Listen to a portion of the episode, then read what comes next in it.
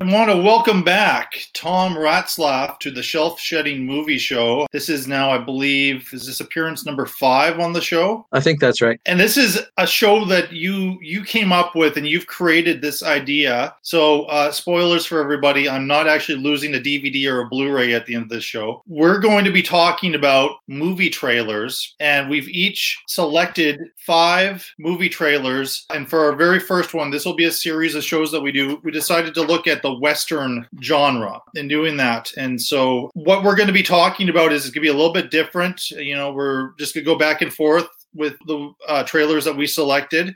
And we're going to talk about, and we're reveal, reviewing the trailers, not the movies themselves. And Tom, there were some criteria that we were looking at when it came to assessing these trailers. So, uh, what were the things that, that you wanted to, to look at? Well, for me, the mark of a good trailer, I mean, besides the fact that it might look and sound and feel interesting, you know, potentially denote a movie I'd want to see. One of the things that has always bothered me is when I've gone to see a movie and discovered that it's nothing like the trailer that doesn't happen all that often anymore, but it certainly does sometimes. Sometimes it's a seemingly subtle thing that's really big and important. You know, when there are some really important factors about a movie and the trailer suggests none of those, and something pretty serious is missing, I think. When the trailer suggests a different movie than the one I see, that's very frustrating. Yeah. And yeah. and sometimes there'll be something subtle but really important in the film, very thematically important, maybe really important to the central character, that doesn't really come out at all in the trailer. And that, too, I think, is something that's really missing. After all, a trailer is supposed to do two things one is sell the movie, the other is find the right audience. I mean, mm-hmm. after all, the response to the movie is going to be negative if the wrong audience sees it and not the right. So, finding the appropriate target audience, not just finding the target audience with the money. We are having some trouble with the audio and our connection here. So, if there if there are some problems uh, listening to this, hopefully you know you'll you'll bear with us. Uh, I'll try to edit out the most egregious ones here. For me, looking at the ten trailers, I, I wanted to you know see trailers where I'm excited to see the movie. So that's kind of a simple thing. But the other thing I I was concerned with is the tone. And you had the good idea that like we have to have watched these movies as well as watched the trailers so that you know when i'm looking at the trailer i can tell if the tone is completely different than what the actual movie is. And that's what gained or lost points for me when we talk about uh, some of these movies. One of the the elements that apparently the movie industry trailer makers suggest is really important is making sure that all the stars are present. I suppose that can be a factor too. I mean We've all heard stories of people complaining that the trailer made it look like so and so, my favorite actor, was going to be. Yeah, the, to the filmmakers, it's important to advertise the star power in the movie because that attracts audience. But some people complain sometimes of seeing a movie that includes an actor who's prominent in the trailer but has maybe one scene in the film. But mentioning star power is fine, yeah. but okay. but misleading the audience. There is one of these for sure that's like that. There's one that I think is completely misleading, and that's the one I've given the fewest points. It's too bad because the film is yeah, borderline brilliant. It's it's really a, a great, great movie, but trailer doesn't do it justice yeah. anyway. That's what I found too that was weird with my points. There are some movies we're going to talk about. I think at least one that I've reviewed, no, two that I've reviewed on the show already. Several that are going to be reviewed in the future, and there are a few that I don't own. So as far as the points go, there are movies I absolutely love, but the trailers I gave very few points to because I just thought it was completely, it was like showing a completely different movie, and in many cases a less interesting movie than what the movie actually turned out to be. I don't know how much we need to worry about spoilers and language on this one, but I, I don't know. There there might there might be the chance that we mention some plot point in some of the movies, but probably the spoilers would be best suited to a full review of some of these movies. So that that probably shouldn't be an issue. So uh, let's get into it here. If you're ready to go, Tom. I'm ready when you are. I'll let you uh, go first. Well, how about we start with the Sisters Brothers? Run from me, darling. Run, my good wife. Run from me, darling. You better run for your life. Run from me, baby. You better run for your life. Run. Run. Did you realize that our father was stark raving mad and we got his foul blood in our veins? Run. That was his gift to us. Run. That blood. That's why we're good at what we do. run. Charlie, when you kill a man, you end up with his father or his friends on your tail. It usually ends badly. We finish this last job and then part ways. We've had a good long run. We're still alive. It's a chance to get out. You're forgetting something. We're the Sisters Brothers, and we finish the job.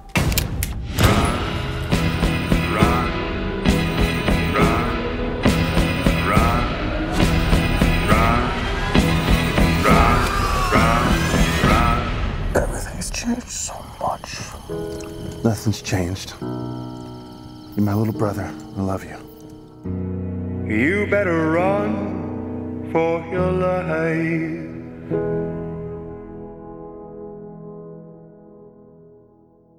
So that's your first Western is The Sisters Brothers. And it's actually a, a fairly obscure Western, even though the novel is a, just a masterpiece. But I was so excited when this movie, the trailers came out for this movie, and the movie itself didn't make as much of a splash as I was expecting it to. No, I agree. When I saw the movie, I thought it was brilliant. Now that I've seen it a second time, I know that it's brilliant. It's a remarkable piece of, of literature on film. It's very fine. And of course, the performances are exceptional. Well, everything about the movie. And we're not here to talk about the movie. We're here to talk about the trailer. I must have watched this trailer six or seven times trying to find something to criticize. Couldn't do it. A couple of times I thought I'd found something. Then I thought about it and realized, no, it's, I, I, I honestly think this is the best trailer that we, that we see. It thematically, the trailer leaves the impression that no matter what else they're, they're trying to find, thing that they discover has the most value is things like the love of family and, and of home. That, of course, is a big message in the movie. It's clear in the trailer. Even the trailer's music gives us the impression that this movie is going to be about people who are running away from each other, chasing each other. That itself, you know, presents an intriguing possibility. You're chasing and being chased at the same time. You're also you're running away to get to what you're also running away from. In the two brothers, that's the basis of their conflict. One wants to go home, the other wants to go anywhere but home, you know. But even the music in the trailer, just like in the movie, and wisely they don't use different music. They've managed to create that feeling, that idea. It's it's uh, rare that you'd find a trailer that both covers the important points, demonstrates the the kinds of things that are going to attract an audience. And in a western, let's face it, violence is one of them, and the the nature of the manly characters another. They're both there, but at the same time, the trailer manages to capture a lot of the subtleties in the movie, and that's rare. That's got to be difficult. You've got a minute and a half or two minutes. How do you capture some of the subtlety? And yet this one doesn't. So there you go. Mhm. Top marks to this one. Now, Jason, prove I'm wrong.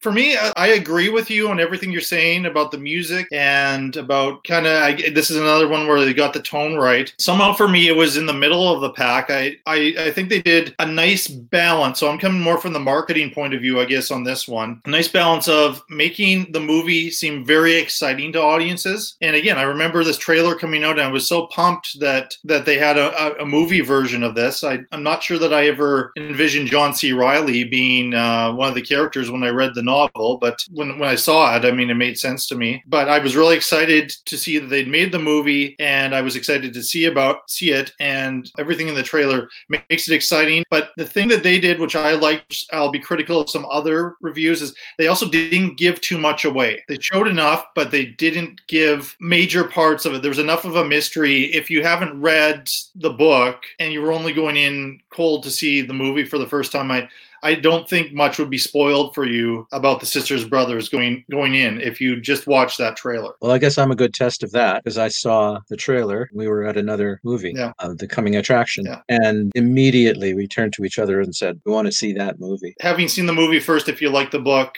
as much as I did, uh, but this is one where I, where I wasn't fighting it as much when I was watching the movie. I wasn't like, oh, how could they get that wrong and that wrong? I think they were pretty true to, to form. So I think overall, this is a very good trailer, and this will be this is a movie I don't actually own, but this is a good chance for me to promote people to check out Sisters Brothers, the book and the movie. Yeah. Anything else you want to say about it before we move into my first selection? No. All right. So I'm going to start off with the trailer for a movie that was reviewed on the show with the show I did with my brother Craig on Kevin Costner movies. We're going to start off with Dances with Wolves.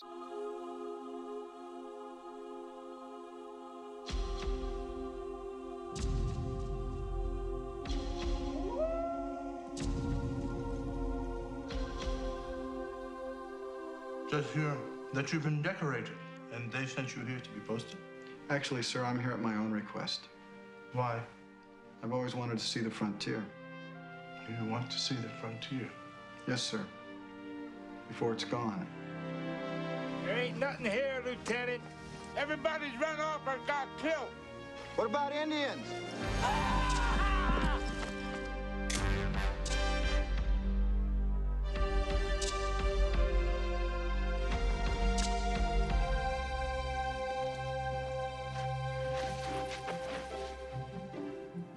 Buffalo. They're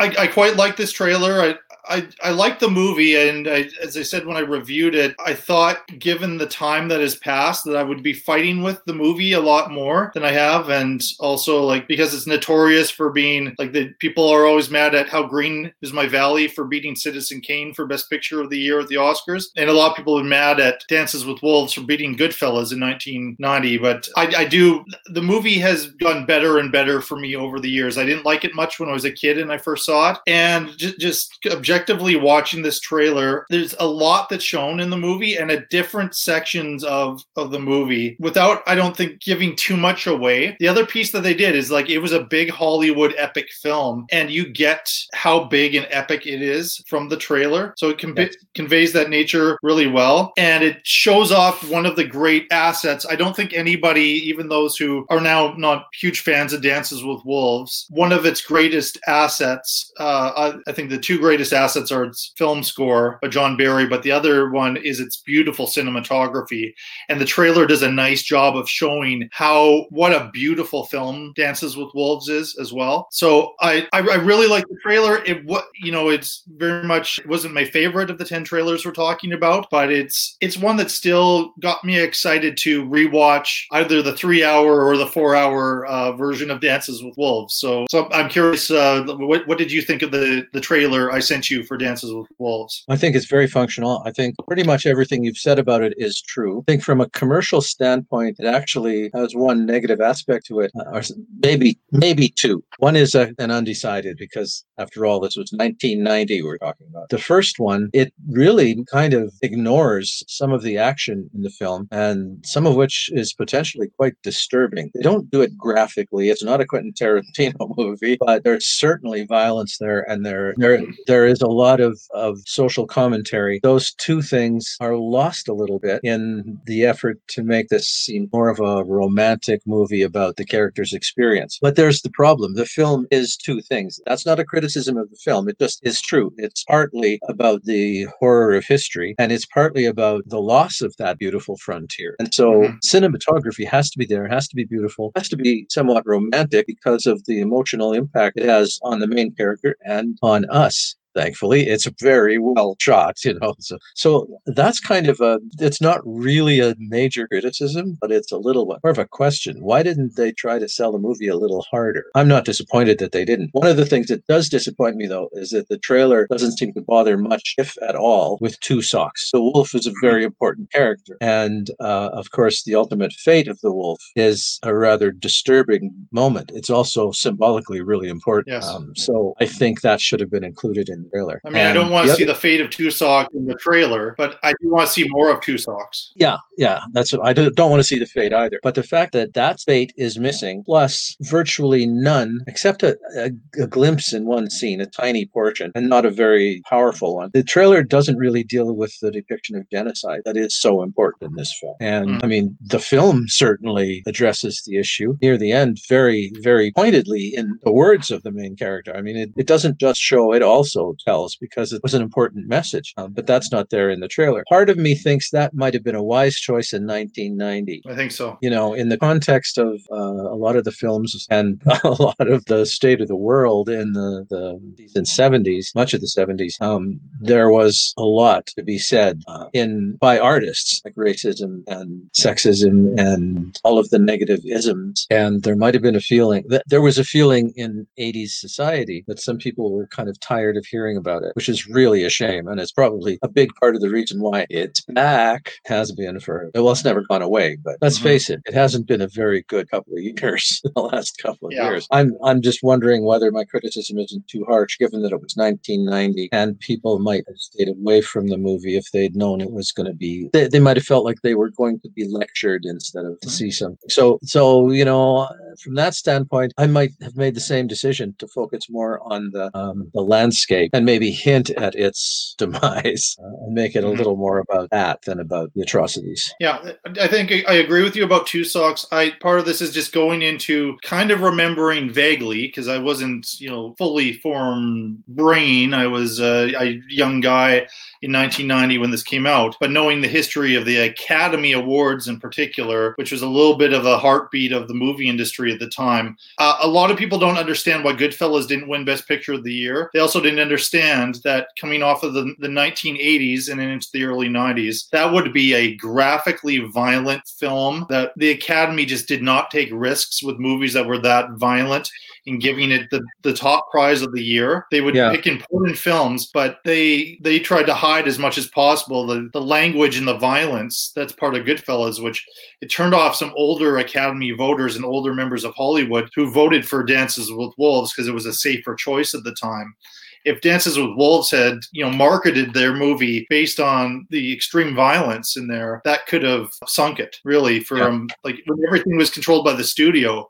And I, am just going back to like in the early 90s, Susan Sarandon and Tim Robbins uh, made a, a, political statement when presenting an award, and they were barred from going to the Academy Awards for two or three years after that because they had made a political statement. It was a not that it's much better now, but it was a very repressive time. And so I, I think that that would have been the challenge for uh, and Orion Pictures actually only lasted for another year past this. Uh, they they did really well. They had a, a string of Academy Award winning films, but then it actually went bankrupt short, shortly after this, a year or so after this. So I think they were very risk adverse at that time, and yeah. and that's probably why some of those elements, which are very prominent in the film, don't appear in the trailer. So I agree that it'd be nice if they were there. If it was to be released today, it, it would be. I don't know if it would be released today because it's from the point of view of a white man. I, I think that's been the criticism of it, but Yeah. I think it works as a trailer and it works as a trailer for the time. But you're right; it's it's not it's not perfect. No, it's not perfect. At the same time, it's also not not unfair. It isn't deliberately. It doesn't give the opposite impression. It only gives you, No. you know, sixty percent of what's there. But it does that Yeah. well. for a very long movie, but I don't think it misrepresents what it is. Um, No, like some no. of the other movies we're going to talk about really do. Yeah. All right. I think it's time for your second choice here, Tom. And so, what's the second Western trailer that you want to uh, share with us? Well, you know, following up Dances with Wolves, it, it seems only right that the one to follow it up with is Little Big Man. 111 years ago, when I was 10 years old, Between 1858 and 1878, Jack Crabb was an Indian warrior, a preacher's ward, a gunfighter, a drunkard, a hermit, and he tried to kill General Custer. Take him away and hang him. And you can believe as much of that as you want. Dustin Hoffman plays Jack Crabb, throw three. and he plays him for real. After real, after real, after real.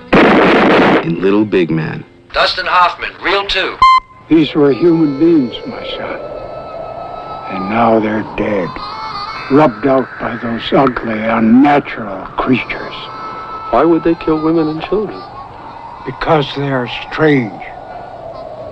They do not seem to know where the center of the earth is. We must have a war on these cowards and teach them a lesson. Dustin Hoffman, Reel 5.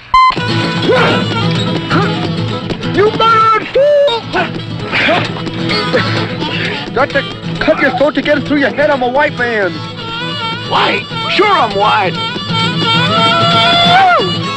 Didn't you hear me say, God bless George Washington? God bless my mother. I mean, now what kind of Indian would say a fool thing like that? Dustin Hoffman and Martin Balsam, Reel 7.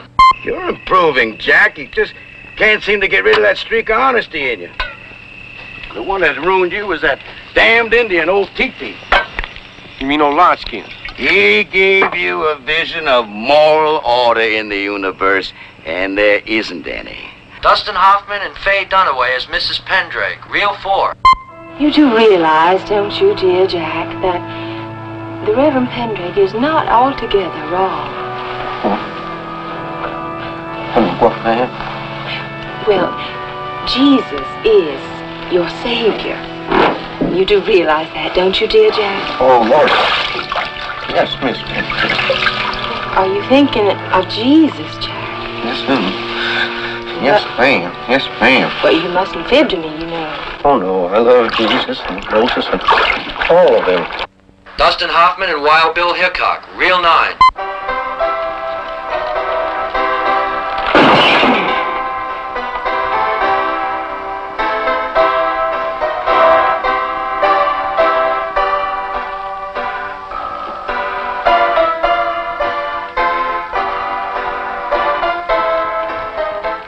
Dustin Hoffman and General Custer, Reel 13. Take my advice.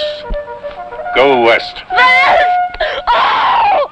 Oh! Oh, wife, she, she's awful scared of Indians. My dear woman, you have nothing to fear from the Indians. I give you my personal guarantee.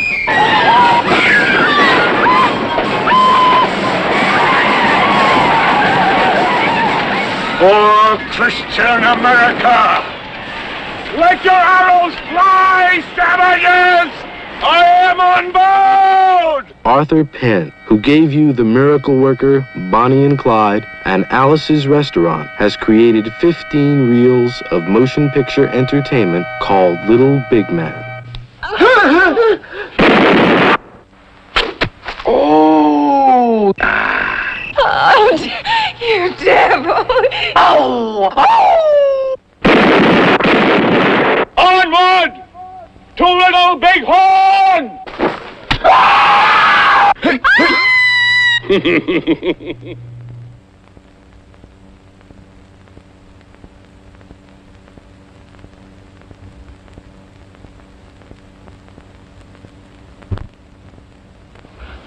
Welcome to your new home.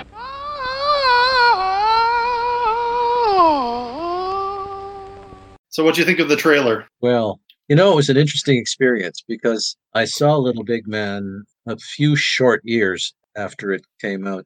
I can't remember exactly when, but I'm going to take a wild guess and say I was in grade 12, maybe maybe the year after that. So I honestly don't remember whether I saw the trailer back in 1970. I think it was probably 73, 74, somewhere in there that I actually saw the trailer, probably as a coming attraction at the drive in theater, same drive in theater that we reviewed. But I really, really enjoyed the film. So choosing it now was easy. And, and watching the trailer, I thought, well, who cares whether I remember whether I saw it or not back then? For me, this trailer proved to be a little bit of a disappointment. I mean, not a major disappointment. The trailer is quite true to the film in a lot of ways. Of course, the film is about so many things. Anyone who hasn't seen Little Big Man, basically, there's a filmmaker who is interviewing an extremely old man. What is it, 121 or something like that? Yeah, it's wild. He's- yeah, well, the old He's and ancient decrepit,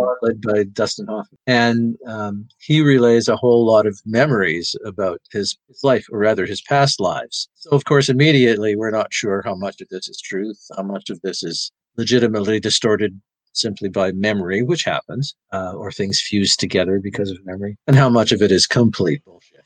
And the film manages to keep that question throughout, which is a strength of the film. The trailer, the trailer seemed to me to be really weird for the hmm. movie, simply because it it starts by saying this is a movie about Dustin Hoffman being in in 15 reels or something like that.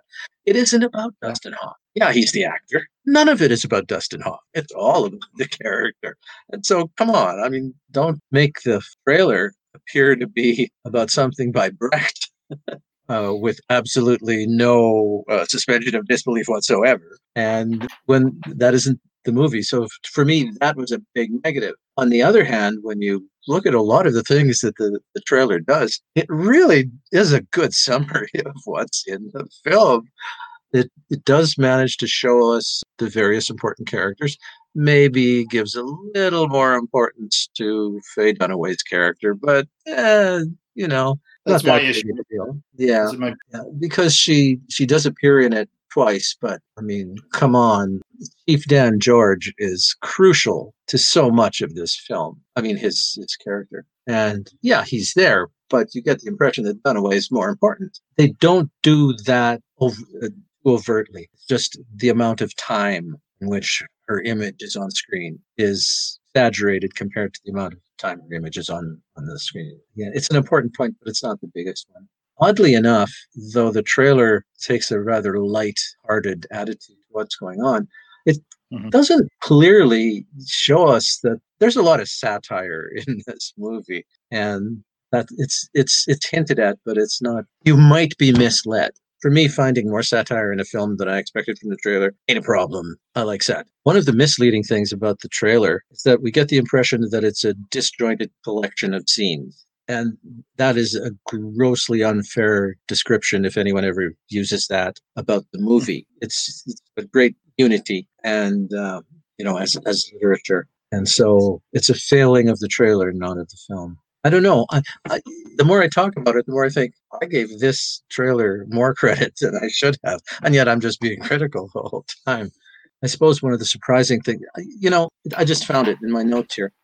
The surprising thing about the trailer, and something that I almost want to give it credit for, for its bravery, they did not try to track the typical um, movie Western fan. There's very little, if anything, in this trailer that's going to attract that that fan, which is a bit of a risk. So full marks for taking risks. And of course, what's the point of satire if you don't attract anybody who you want to try to force to think in a different way? So there, I have nothing more to say about the trailer. I have really mixed feelings about it, obviously. There have been two Dustin Hoffman movies kind of from the early 70s that I had not been able to see for the longest time. Sometime last year, I finally got my hands on a, a copy of Straw Dogs. Um, And so I'm able to uh, uh, review that on the show someday. But the other one was that I had never seen was Little Big Man. And so I was happy to find a way to be able to, I could only rent it. I couldn't get my hands on something to buy it. So I'm glad you suggested this so I could finally see the movie at long last.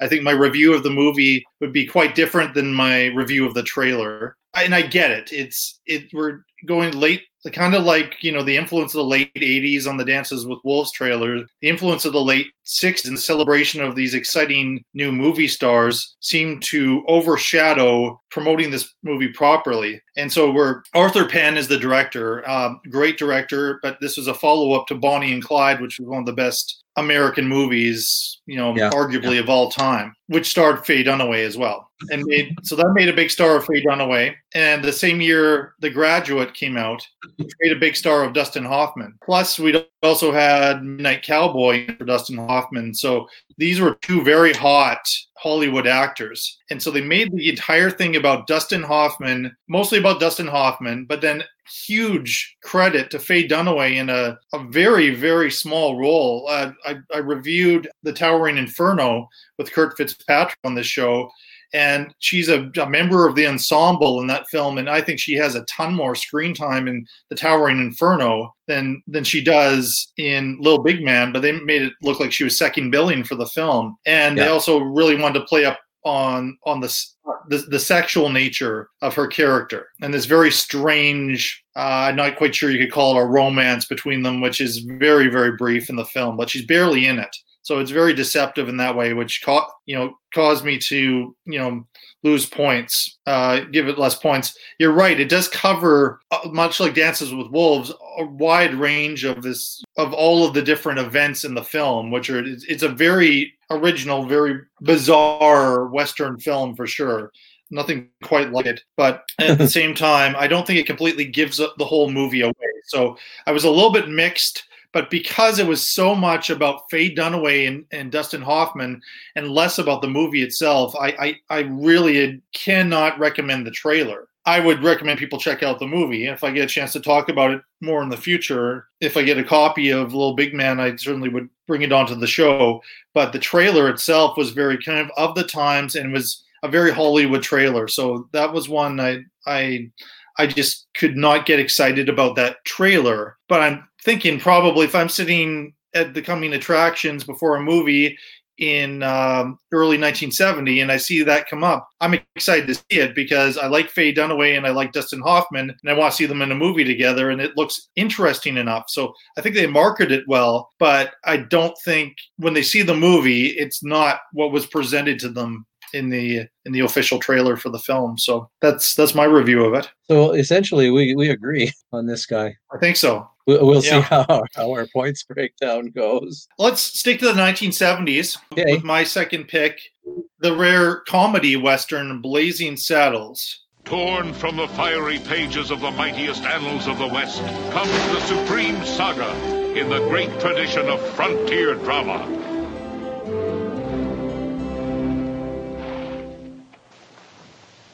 Schwarzes.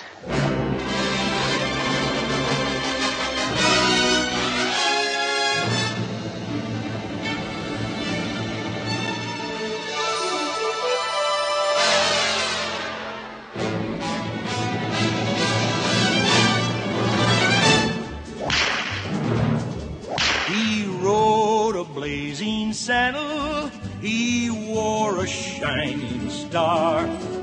His job to offer battle to bad men near and far. What's your name?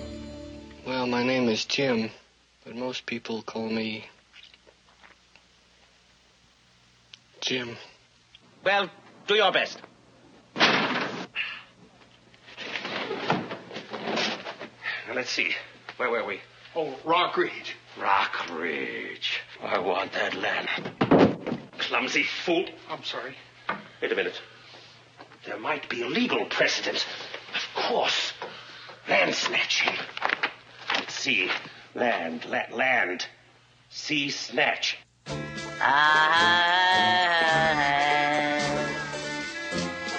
Hello, handsome. Is that a 10 gallon hat? So just sign this, uh, right here. Okay, give us a hand here. All right, sir. Work, work, work, work, work, work, work, work, work. Okay, folks, let's wind the heroic sheriff rallies his citizens in the wildest finish the West has ever seen, or the movies have ever shown. Ow! Oh, ow! Have you ever seen such cruelty?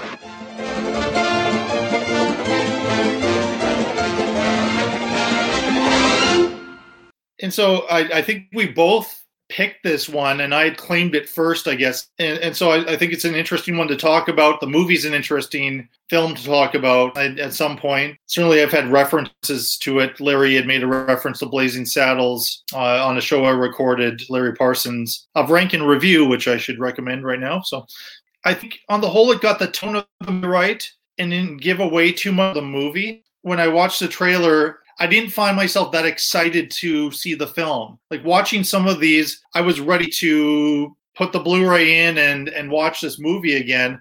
I, didn't have that urge to see Blazing Saddles. What did you think of the trailer? Okay, first, in fairness, you were cutting out a bit, so apologies if I repeat something you said. I won't apologize if I contradict you, though. the first thought that hit me was, how could you possibly make a trailer about this movie? The, the movie itself is kind of a collage of satirical comedy sketches. And it's um, a satire of a whole lot of things, including the making of movies in general and specifically the making of Western movies. It's a satire of yeah. Hollywood itself. It is so many things, yes. which is kind of indicative of a Mel Brooks movie. But how yes. can you possibly make a trailer to do it justice? I don't think this does do it justice. Like you, but I'm also not quite sure how they could have fixed that. You know, it, it's it's the trailer itself is partly a parody of old style trailers for westerns, at least in certain moments. Mm-hmm. And like the movie, the trailer kind of focuses on some of the cliches that are used the the old movie cliches that are used to set up jokes. That's true in the in both. So it's not untrue to the movie. Why doesn't it really work very well? That's a really big question. The fact is, it doesn't work all that well. It's not a complete failure because it is going to reach a certain audience, especially an adolescent audience. They're looking for good one liners, you know. And because of the the use of the old cliches, it might also attract people who've been watching these movies for years and sometimes been going, "Oh God, I can't watch another John Wayne movie. It's so full of cliche." And here somebody's satirizing the same cliches. That's got to attract some. It worked for me, but then so did the jokes. I was a teenager, a mm-hmm. Blazing Saddle. A tidbit of trivia, and just doing some reading, discovered that I was reminded that Young Frankenstein followed this one and that Young Frankenstein was not Mel Brooks' idea. It was Gene Wilder's idea. He and Mel Brooks took it and ran with it. To me, that's that's an absolutely brilliant parody slash satire slash spoof. Young Frankenstein. But as I recall, the trailer for that one was better too. I think because the nature of the movie and how do you make a trailer. So it might seem unfair when we're critical of it. You're right, it doesn't really excite a person. On the other hand, you wouldn't want them to use all of the best jokes to really get people excited to see it because, of course, then they'll go to the movie and say, well, all the best jokes I already saw. I'm disappointed, you know? And people weren't disappointed when they went to see it. Mm-hmm. Uh, word of mouth became an extremely effective way of seeing it. How do I know? well, I was one of the people. I saw the trailer. I thought, yeah, that might be funny honestly, it was what other people said about it that really made me want to go see it. I would have gone anyway. I was a teenager. It was a comedy. I mean, I, I think it's one of those ones where you might be lukewarm to maybe I'll give it a chance. It might be just the presence of like Gene Wilder being in there or something like that would be enough, or or you've seen a previous Mel Brooks film and that would probably you'd be fine separating yourself from your money to go check it out. And then the movie will be an even better experience. And that's the hope is that the trailer is exciting but the movie's an even better experience than watching the trailer. It rarely happens to be honest but uh, this one is one where yeah the, the movie and not that they've done anything misleading but the movie is a lot more entertaining and a lot more fun than watching the trailer. And that's probably how it should be. So that's that's a good thing about the movie but when I'm putting these up against the other nine, yeah, it's it's better than some of them, but it it's just not yeah. as exciting as no, um, it, it is. Little, Big Man had a certain energy to it. I you know I'm giving more points to be honest to Blazing Saddles, their trailer, but because I felt it was less misleading, but. Uh, the the little big man trailer, like you can't accuse it of being uh, unexciting. Oh, Like, oh, no. no, it it it has a a push and an energy to it. Is there anything else you wanted to say about the Blazing Saddles trailer? Cleavon Little. I remember seeing the trailer. I, remember thinking, "Oh, who's that guy? He seems really comfortable and on screen and has a really good presence." And I saw the movie and realized I hadn't seen anything yet because he really, he really is that movie. So I guess there's a plus. The trailer managed to capture Little's uh, presence and his his comedic sensibility. I have no idea why he didn't continue to be a huge star because Yeah, it, it, it's one of those like he had this role that he'll always be remembered for. But when you look at the cast, he was the least successful. I don't know, it was maybe the the politics. I mean, you know, they they had room for a Richard Pryor who was actually a, a co-screenwriter of Blazing Saddles, but they they didn't have room for several other talented African American com- comedic actors or actors in general. I think he would have been fine in a in a movies that weren't comedic as well. So so what you have for me? What is what is your uh, your third western? why don't we go with the almost completely Canadian content movie, The Grey Fox?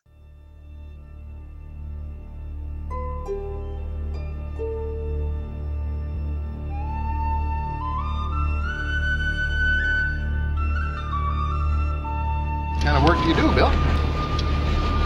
I rob stagecoaches.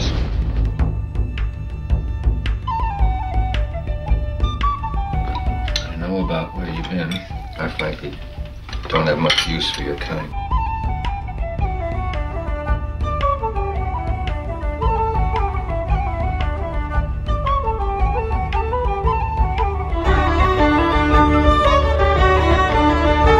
Is that you, Nat? Yep. I think we're being robbed. You're being robbed.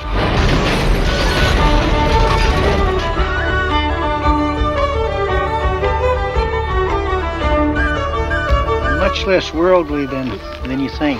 Are you indeed?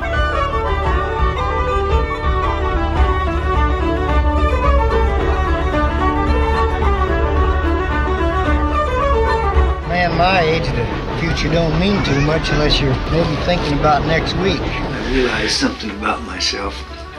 I've got ambitions in me that just won't quit.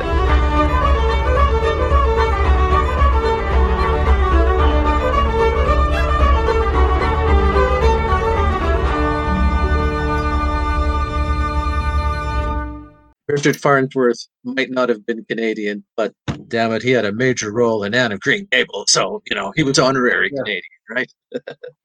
He, he he fits well in like I, I I can't think of another actor to play that role. This was another one that I hadn't actually seen before, so I was happy to have the chance to see it. What do you think of the trailer? Well, in fairness, unfortunately, I couldn't find anywhere the original trailer. It just doesn't seem to exist, at least not according to this researcher. So the trailer that we watched was the one prepared in 2019, was it, or 2018, when they did the re-release. 2019. That's the trailer we watched. The trailer that they made in hindsight and in retrospect, and with all that time to digest the film. Because they refer to Academy Award nominee Richard Farnsworth, but he didn't get his Oscar nomination until one of his last, if not his last, films, The Straight Story. and and of course he's a fine actor. There's no problem with mentioning that but it is well it's always misleading when they phrase it that way because you think oh he was nominated for this film?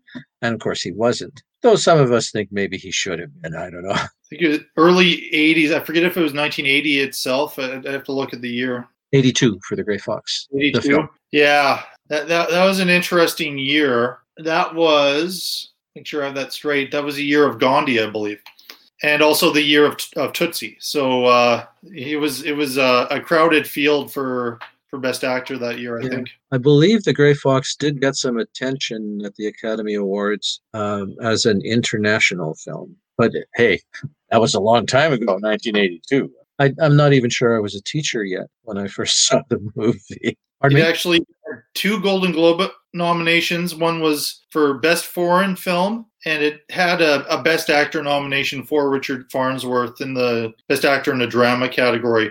No Academy Award nominations, though. Okay. And one of the surprises is that there were also no awards except in the Canadian Awards for the cinematography, which is remarkable at times. The panoramic views of the mountains and the uh, many of the shots of the trains, even even the film perspective for shots around the trains. You know, they capture the fact that often a rail bed is very elevated. So if you were standing there, you would be looking up at it. Anyway, I, I found it visually really quite amazing. The film, a, a decent amount of that is is uh, represented in the trailer, of course. And so the trailer looks really good. One of the failings of the trailer, problems with the trailer, is that the promotional clips, the text of the promotional clips, superimposed over shots, and often those hide some of the beautiful photography of the movie. Mm-hmm. So, you know, it's I can understand why they want to use those promotional clips. They were high praise and uh, they're re-releasing the film they want people to see it so why not use the best of the promotion uh, the best of the uh, critical praise from back in the day? Why did they have to cover up the beautiful mountains to do it you know? So as criticisms go of that trailer though that's uh, that's the only one i really have. Music used in the trailer is the same as the music in the film and it's quite appealing as well. It's it's very upbeat it's factor that it's a kind of music that uh, a lot of people like and it's upbeat so the film's mood is um, reflected in the trailer's mood. One thing that's included less and again this isn't necessarily a negative there's a very bleak side to this film both about the world at the time the poverty and the hardship and of course bill miner's fate and a fate worse than death he becomes irrelevant. That's really bleak. These things are hinted at and and that's yeah. almost depressing. It's tragic and that's maybe downplayed a little bit but it's also we're not misled by it. Everything's hinted at and i think on the whole the trailer does its job quite well. So you know for me my criticisms feel a little unfair because i like the trailer. I think it's a good job. I think if only they had shared those those critical review a little differently. That's uh, that's one thing I would have changed, and maybe made it a little clearer that in part this is a tragedy. Let's not forget that it's beautiful, but it's a tragedy, just like Hamlet. I felt it was very much it was sold based on the critical comments and that was the focus of it. And all of these important critics over the years value this film, so you should check it out if you haven't. Which is done in independent cinema a lot. Even movies like The Sisters Brothers did that and, and made use of some some comments by critics, but th- this was heavy on that. I didn't I didn't have a huge problem with it in that way. I, I found the trailer where it's a little bit deceptive. I, I think the trailer is more energetic than the film itself. Like it, it is a slow burn film. To review it with you would be kind of a different conversation, I think, and I'm not sure I want to get into that because we we might be in slightly different places. I I liked it enough as a movie, but the trailer makes it seem like it's it's got like it's moving at a fast pace uh, not like Fast and the Furious pace, but it's moving at a, a fairly fast pace, and it it doesn't really. And uh, if you're familiar with Richard Farnsworth and you've seen his work, he's probably most famous for being the sheriff in uh, Rob, Reiner's Misery film, based on the Stephen King novel. Uh, that's where I think I first paid attention to him. But very authentic actor. Everything that he says is purposeful. It's slow. There's so much subtext to it. His face is so interesting. His voice is so interesting. And he's very believable in this way. But the way he delivers lines slowly and methodically very much parallels the pace of the film. And that's not what I would get if I was watching the trailer because I saw the film first, then I, I, saw the trailer you sent me afterwards. And it was like immediately after I saw the film, I saw the trailer and I like, there's a disconnect there. So it lost some points for me in that way. But I think it did a good job on the marketing front. And I wasn't as distracted as you were by the, the comments popping up blocking out the photography because I agree the the set decoration and when and where they filmed it in Canada, beautiful part of the world, and to have that blocked out by critics' comments is a little bit of a shame. You're you're right, but because they were trying so hard to show that this is an important film to those watching the trailer, I think it served its purpose in that way. But where I had more of an issue is I think the tone of the trailer is different than the tone of the film. And the energy. Yeah, well, I agree about the energy. It does make me feel tempted to remove the remove review the movie though, because I'm thinking of so many scenes in which his his uh, character and, his delivery of the character is delightfully contrasted by Jackie Burroughs for one, and their scenes together. There's there's a balance that's created by the imbalance, and the same is true of his sidekick character, his fellow thief. The actor's Mm-hmm. name I can't remember now. I'm sorry. Another Canadian, of course. And he too, his character is at times almost hyperactive, and it's kind of fun to watch watch the the different kinds of sparks that fly out of him that get doused by by Farnsworth. Anyway, it's it's interesting work to watch. And I think you're referring to Shorty, right? Yeah. Yeah. Wayne Robson is the name of the actor. It, it would be an interesting, and that'd be a, for another day. We might find some excuse to review it on the show. If I, I don't have a, a physical copy of of the Grey Fox, but sounds like we, we- yeah, I, I'll, I'll reserve that one for you. Maybe we can find some way to, Oh, to do that someday. Yeah. So It's actually available free on. I, I got it on Crave. That's where it was. for those American listeners, if there are American listeners out there, that's kind of like Hulu out there in, in, in Canada is is Crave. So, and that, that's where I saw it. So I, I don't actually own a, a copy of this one. Yeah. It might also be available on YouTube. I'm not sure if it would be free or not on YouTube. Yeah, it might be, or it might be for rent. Can rent be it. So rent. yeah. Anyway, I, I I think on the whole, I I like the movie more than the trailer. But uh, there were things about the trailer I appreciated. So it's it's kind of a, a, a back and forth type of thing here. But I think the trailer conveys some things which are not actually what the movie is about. But you that might lead to a disagreement on some aspects of the the film uh, from your po- point of view to mine. So which is okay as well.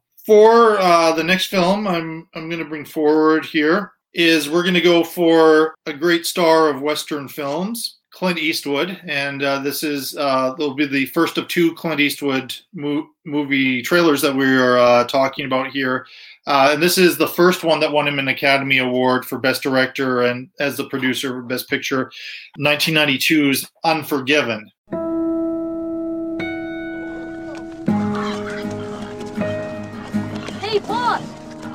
Two more hogs got the fever. Penny, why don't you help your brother out?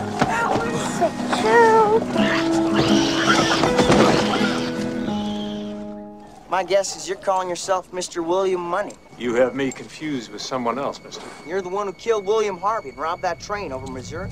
We'll talk inside. You don't look no cold-blooded damn killer. Maybe I ain't. I'm heading up north, gonna kill a couple of no-good cowboys. For what?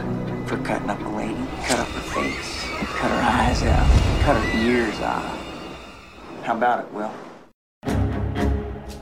Two of them cowboys, isn't there? Better there's three of us. Ned Logan, he's my partner. We ain't bad men no more. We're farmers. How long's it been since you fired a gun at a man, Will? Nine, ten years?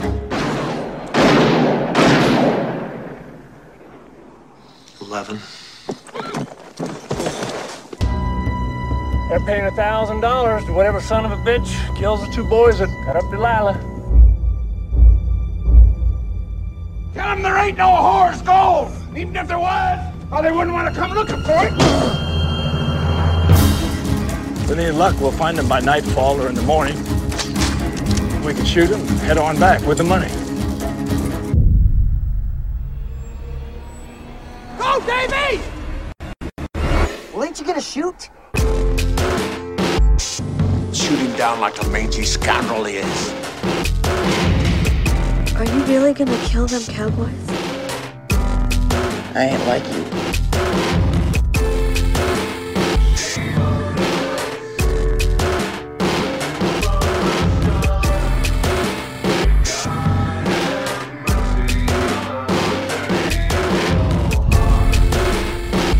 Well, I guess they had it coming.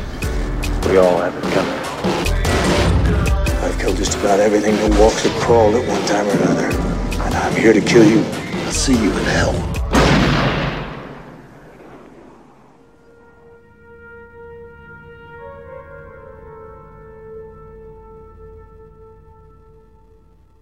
I, I'm not sure I got it the first time I saw it when I was young, but I love Unforgiven. I really love that movie. So don't get me wrong. When I now spend most of this time being unforgiving to the trailer of this film, which to me doesn't relate really in any way, shape, or form to the amazing film that Clint Eastwood created. I, I, didn't get anything that matched the film that I saw. It struck, pretty much strikes the wrong tone. The music choice that they use for the trailer is nothing like the music that's in Unforgiven. This beautiful music that is like the heart and soul of tragic at the beginning and end in Unforgiven. I also would accuse it of showing way too much of the movie. Like it, it shows a ton of stuff in the movie, and including you know death scenes for major characters that you know, and and maybe I just wasn't.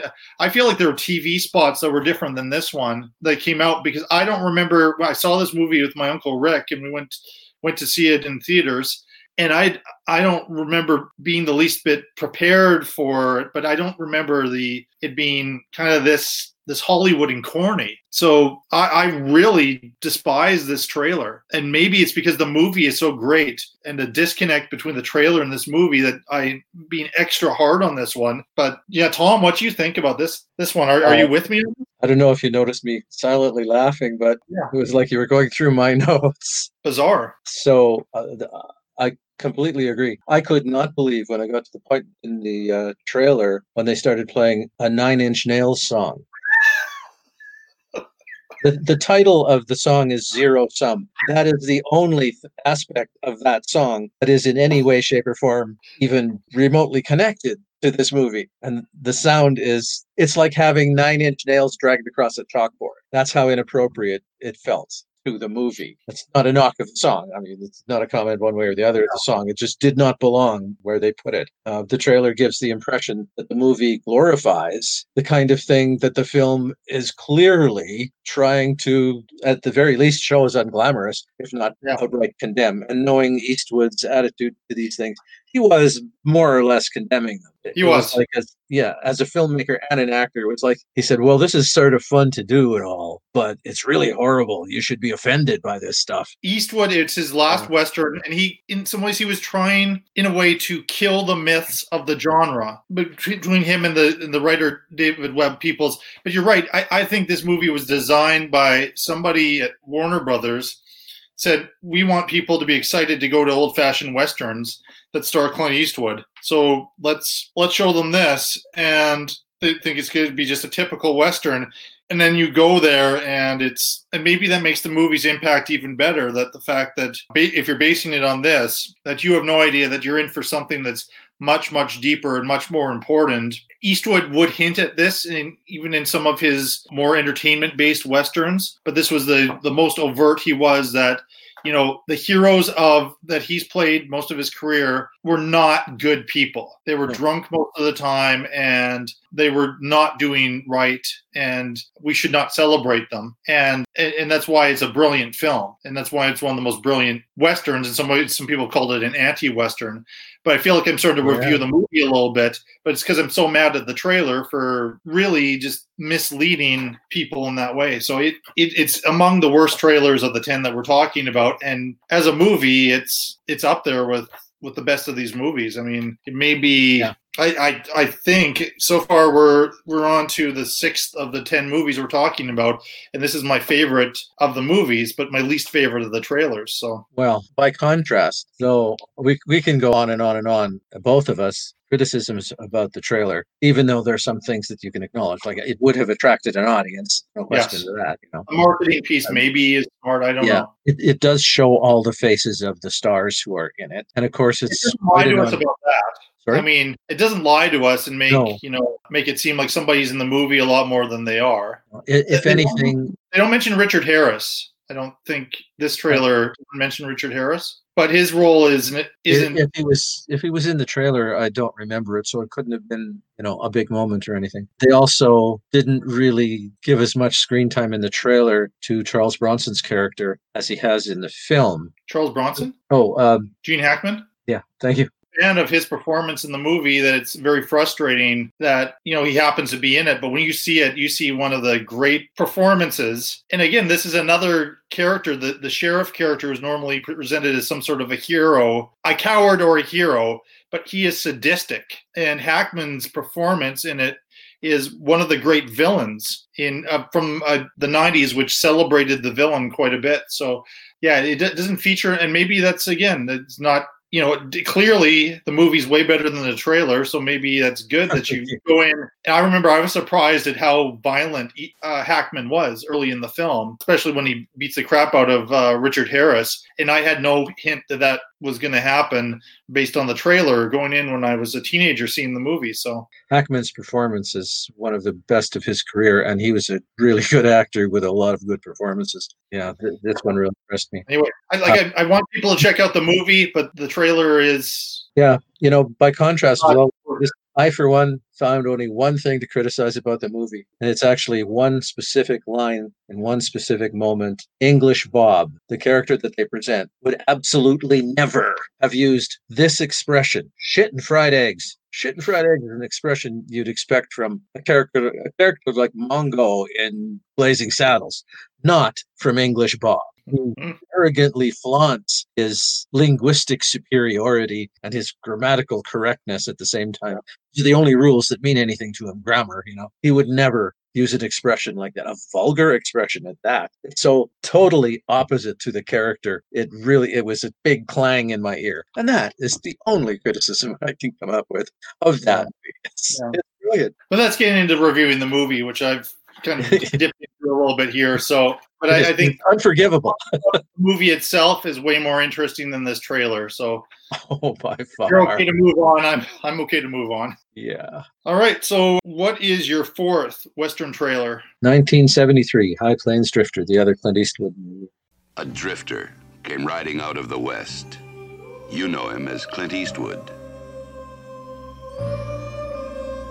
The citizens of Lago didn't know him at all.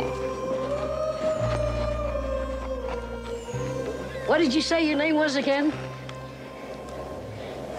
I didn't. Fear was in their greeting. Murder was in their minds.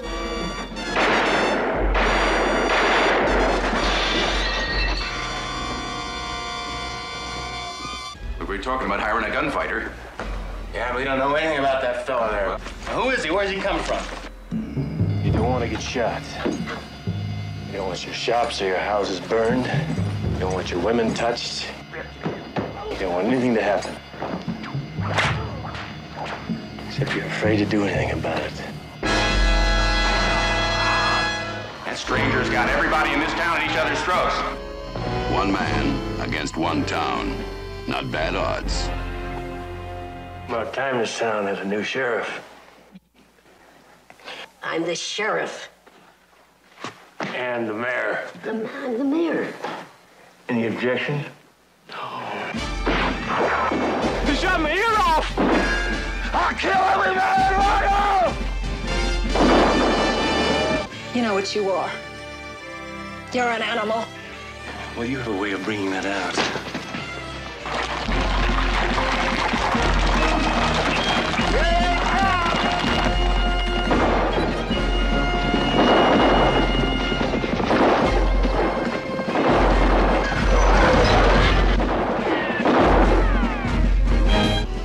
Didn't know him when he drifted into town. Now they'll never forget him. Who are you?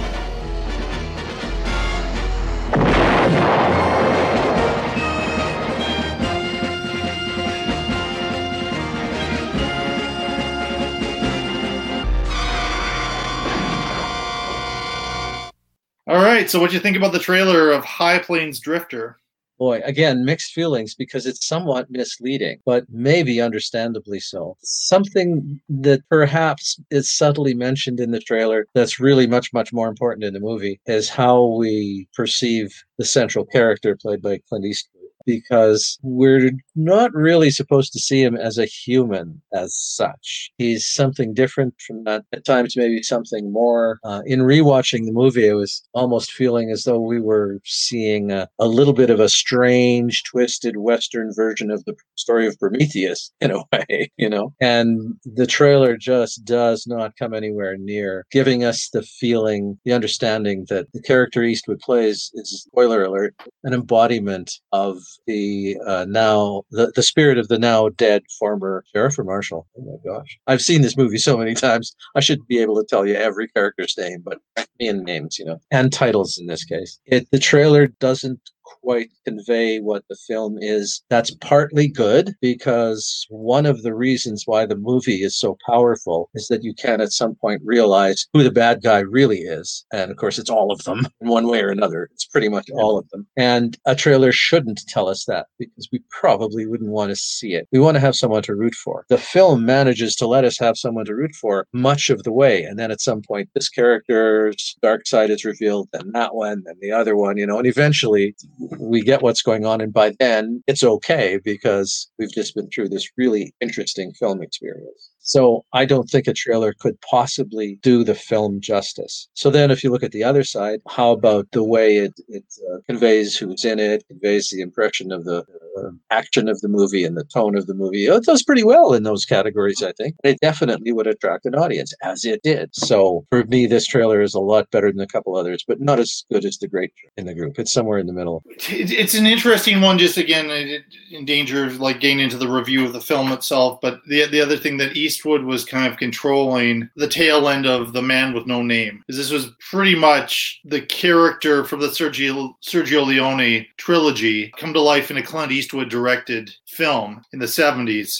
And, you know, just his name had never been revealed in all these movies and was only really hinted at here at the very end in this film, and it, it's it's made clear. So I think he was. Name, sorry, do you mean My Name Is Nobody? The movie? No, I'm talking about you know like um, for a few dollars more, the good, the bad, the ugly. Oh, oh sorry, okay. Sergio Leone, Sergio Leone spaghetti westerns that Eastwood yeah. became famous in. He played a man who had no name in all those films, yeah. and he took that character and put it in his own film with High Plains Drifter but instead kind of hinted at this is who the man with no name likely is right? And you and you've mentioned it here, and so that's that's that's part of the fun of it is kind of post a little bit post his yeah. spaghetti western phase because this wasn't a spaghetti western, this was an American western. Yeah, um, well, Eastwood himself directed it, didn't he? Yeah, and so that's why Eastwood yeah. kind of controlled it, but he was kind of in a way not completely what he did with Unforgiven, destroying the western, but kind of moving away as a transition point onto other things away from that the man who has no name, as as he was referred to at the time. As far as the the trailer goes, I, I think you know I it's very 70s, and that works for it for me because I like 70s cinema and I like that style. It works a bit against it, I think, in some of the ways that you're conveying that it doesn't really convey like the magnitude of this film, but it, it it's another one of these films where it's kind of tough to be able to market it properly. Yeah. But I think, you know, w- watching it, it's not a smooth trailer. It's kind of there's these little pieces and uh and it's, it's but I think it's it's put together in the way the trailers were at this time, giving it a little bit of an yeah. independent spirit type of feel, which was good. My my problem though, I, I, think I think it does give away way too much of what happens in the movie as far as images, not not the subtleties, not the overall theme and message, but it gives so many plot points away that it, it lost lots of points for me on that one. But it was certainly an interesting trailer to watch. So I quite enjoyed quite enjoyed the trailer, and I, I, I, quite enjoyed the movie. I mean, not to the level of Unforgiven necessarily, but but certainly I, I, I think it's consistent enough. I would like them to to hint at things a little bit more. I, I seem to keep going back to uh, Little Big Man again. As much as that was like, let's play on the celebrities being in this this film. It, it showed these clips of the like 19 reels or whatever but it you know it showed a lot but but it didn't give away a whole lot. This didn't didn't show as much but it gave away a ton of, of plot points. So i and, and again I, each time I, I, I watched the movie and then i watched the trailer after it so it was so fresh in my mind. It was like why would you show scenes from the climax of the film in your trailer that's that, that's a problem I have with movies now, but I, I guess that's been a problem for a long time. So that's where I kind of land on it. It's a little bit mixed. I like the style of it. It's most definitely though a better trailer than one we both slammed. Oh, way better. Oh yeah, there's no competition there. Yeah, like it, even in style, it, it it's got this beautiful style to it that that Unforgiven trailer has is a mess. Not to go on a tangent about that one again, but yeah, that if we're looking at the two Clint Eastwood trailers we're talking about here, this is by far the better of the two. Well, it's good to keep perspective because you, can be critical about trailers and still say they're functional. They do the job pretty well, especially when you compare them to the absolute failure. And Yeah. so it does. These also help us to see just how great some of the other trailers are. I realize I'm being pretty hard on some of these, but yeah, I think we're, we're building up to some some pretty good ones here. We'll see if we agree on some of these last ones. But anything else you want to say about the High Plains Drifter trailer? Nope. I'm now going to present with you. I, I mentioned with the Sisters Brothers that I had this dream vision of the brothers Coen directing that Western film, and I think based on the dialogue, it would be that would have been great. Didn't happen, but the Coen brothers did, and I I don't like to, even though people got got after it. I think it was unfair criticism and referring to it as a remake. True Grit. Mr. Cogburn, in your four years as U.S. Marshal, how many men have you shot? Shot or killed? Let us restrict it to killed so that we may have a manageable figure.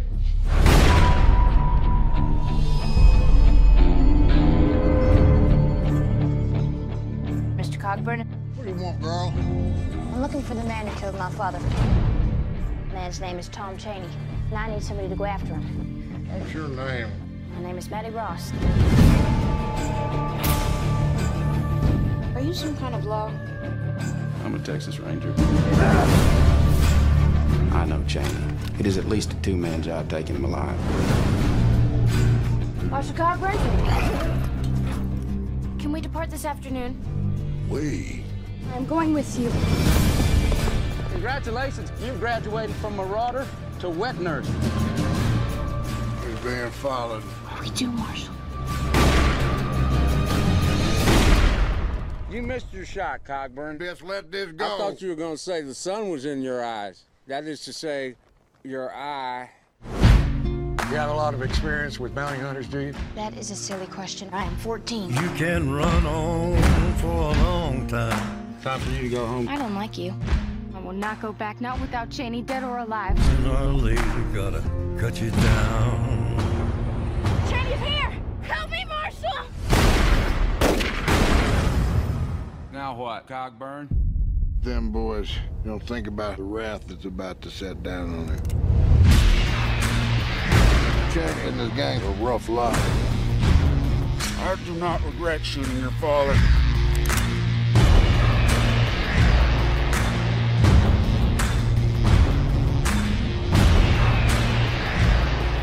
I will kill this girl! Biggest mistake you ever made. Tell them that God's gonna cut you down. Help me! I can do nothing for you, son.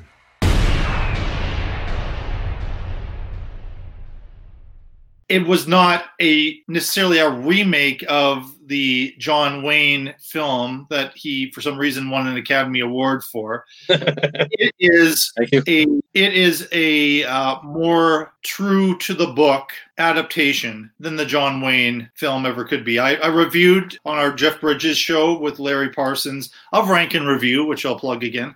True Grit, uh, the 2010 version directed by the Coen brothers, and this is a trailer that I absolutely love but it is not without its flaws. Mhm. And this is a flaw that this is something I actually talked to Larry about in the review is when you watch the trailer, quite rightly, they'll mention Jeff Bridges as the star of the film. Then they'll mention Matt Damon. Then they mention Josh Brolin. At no point do they mention Hailee Steinfeld, who to this day I and I argued on the show before, so I'm not going to get too deep into this, but should have won the Academy Award. I remember you saying that that back then too, and it or, could have or not long after anyway. Larry's contention was it was it was a lead role as well, but it was her first film, so that's why she was kind of and introducing type of thing.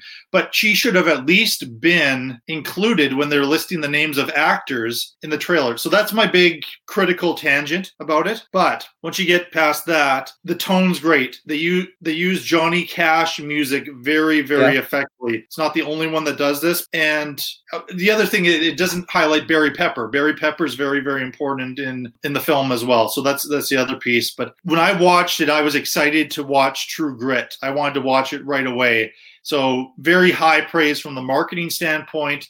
I don't think it gives too much away of the film. Uh, it left uh, things to be even more more to discover and more excitement. And I, I think it's it's just a, a great representation of the film. I just wish it had highlighted a couple of the actors who were very crucial to the film. Like Josh Brolin, he's an actor I like, and he was very important in the Coen Brothers' No Country for Old Men. But this is kind of an extended cameo that he has in the film towards the end. He's a very important character. He's you know ba- basically the target of uh, when the girl asks Rooster Cogburn to to assassinate uh, someone. It's it's to assassinate Josh Brolin. But you know, to mention him third and not mention the others, I think is a is a real disservice to the movie that we actually see. But that said, I, I just think it. You know, uh, I, I really like. I I love, in fact, the movie. It was on my 10 favorites of the decade. It was my favorite movie that particular year.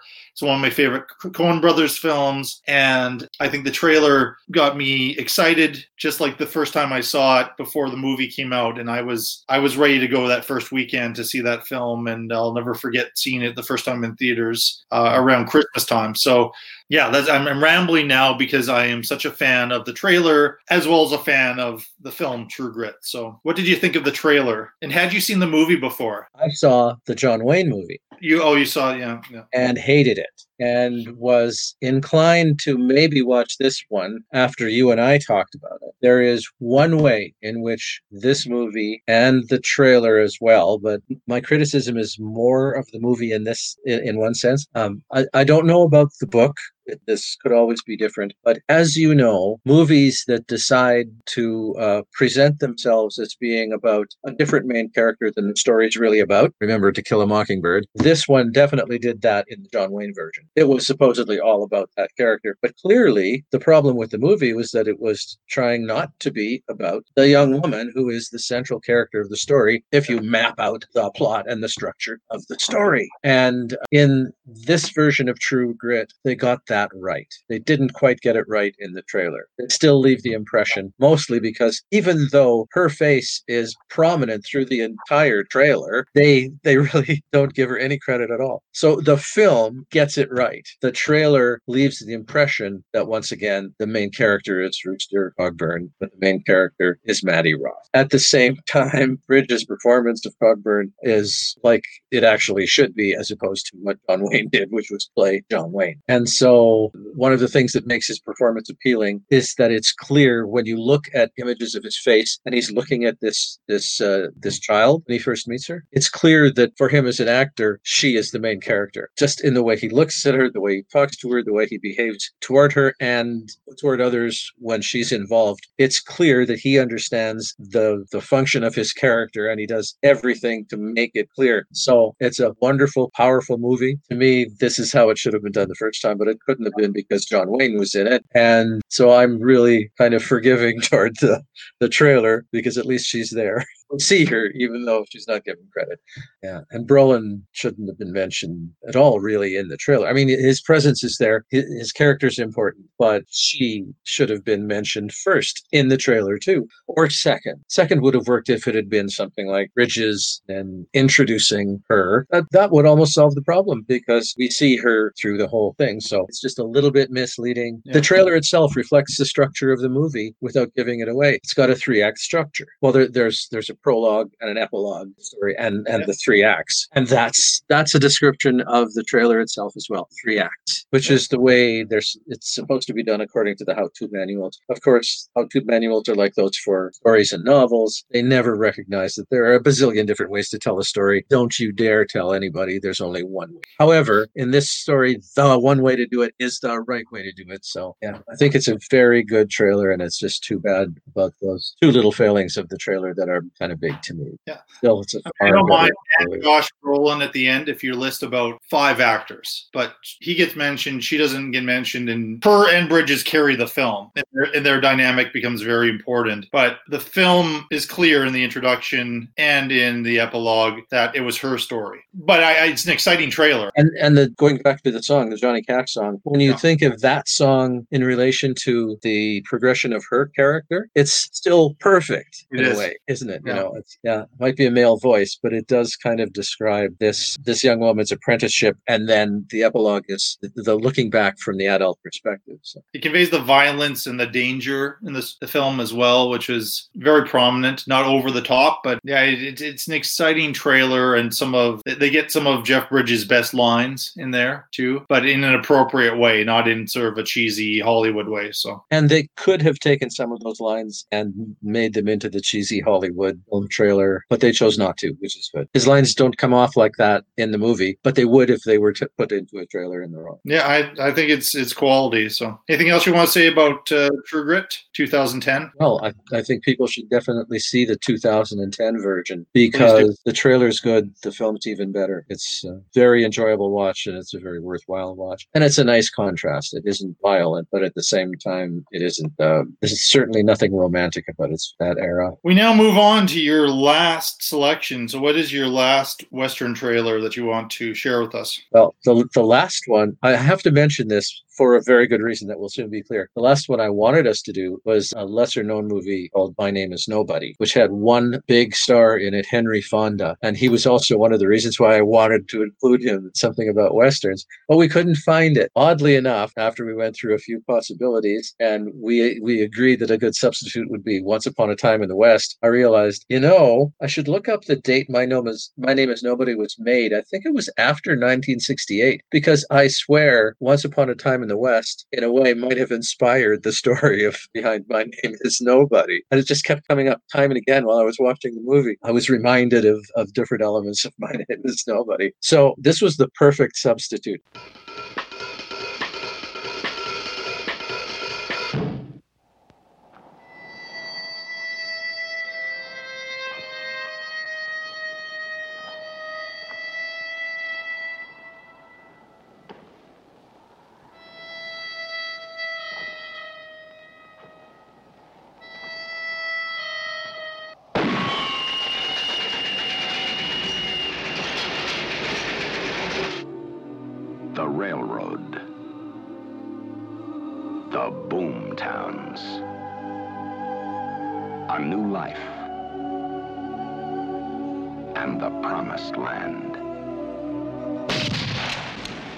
Once upon a time.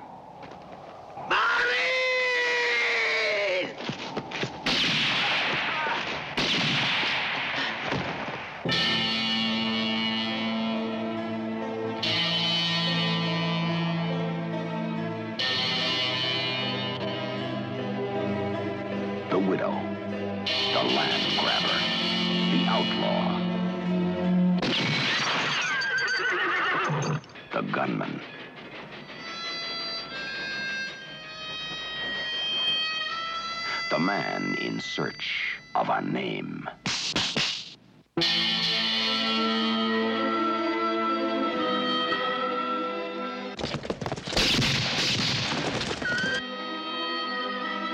A film by Sergio Leone gave a new face to the West with a fistful of dollars for a few dollars more.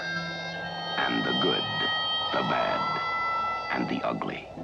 Starring Claudia Cardinale, Henry Fonda, Charles Bronson, and Jason Robards. A manhunt. A vendetta.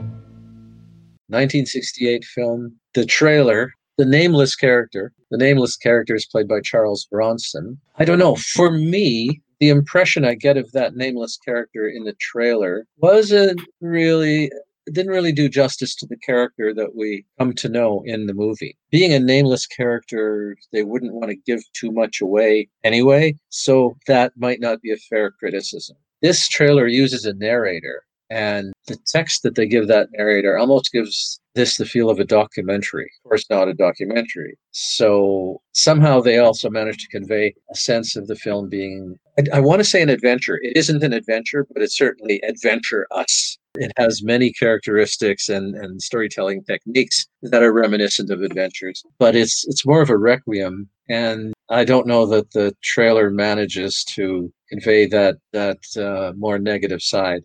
For me, the trailer was a the heck of all the ways I would make a trailer for this movie. This is not the one. Not That, that's how I felt about it. And yet, it does do some things kind of effectively. It's not really misrepresenting; it's more misleading. The trailer has a feeling of a B movie. The, the trailer for a B movie. The movie definitely is not a B movie. So, you know, in, in some ways, my criticism of this one is similar to our criticisms of Unforgiven, but kind of the mild version. I just didn't feel that it did a great job of selling anything to anybody on the whole. So there it is. So I'll preface everything by saying that in probably, I don't know for sure, and not too distant in the future episode of the show, I will be reviewing this movie. So I don't want to get too much into reviewing the film, which, you know, I've been trying to avoid doing. So, but I do have to say, I'm, I'm in quite a different place than you are with this one. This was one of my favorite of the trailers. You know, I mentioned how kind of retro 70s High Plains Drifter was. This one was a retro trailer, but it was exciting. And you're right, it does give that B movie feel because the Italian spaghetti westerns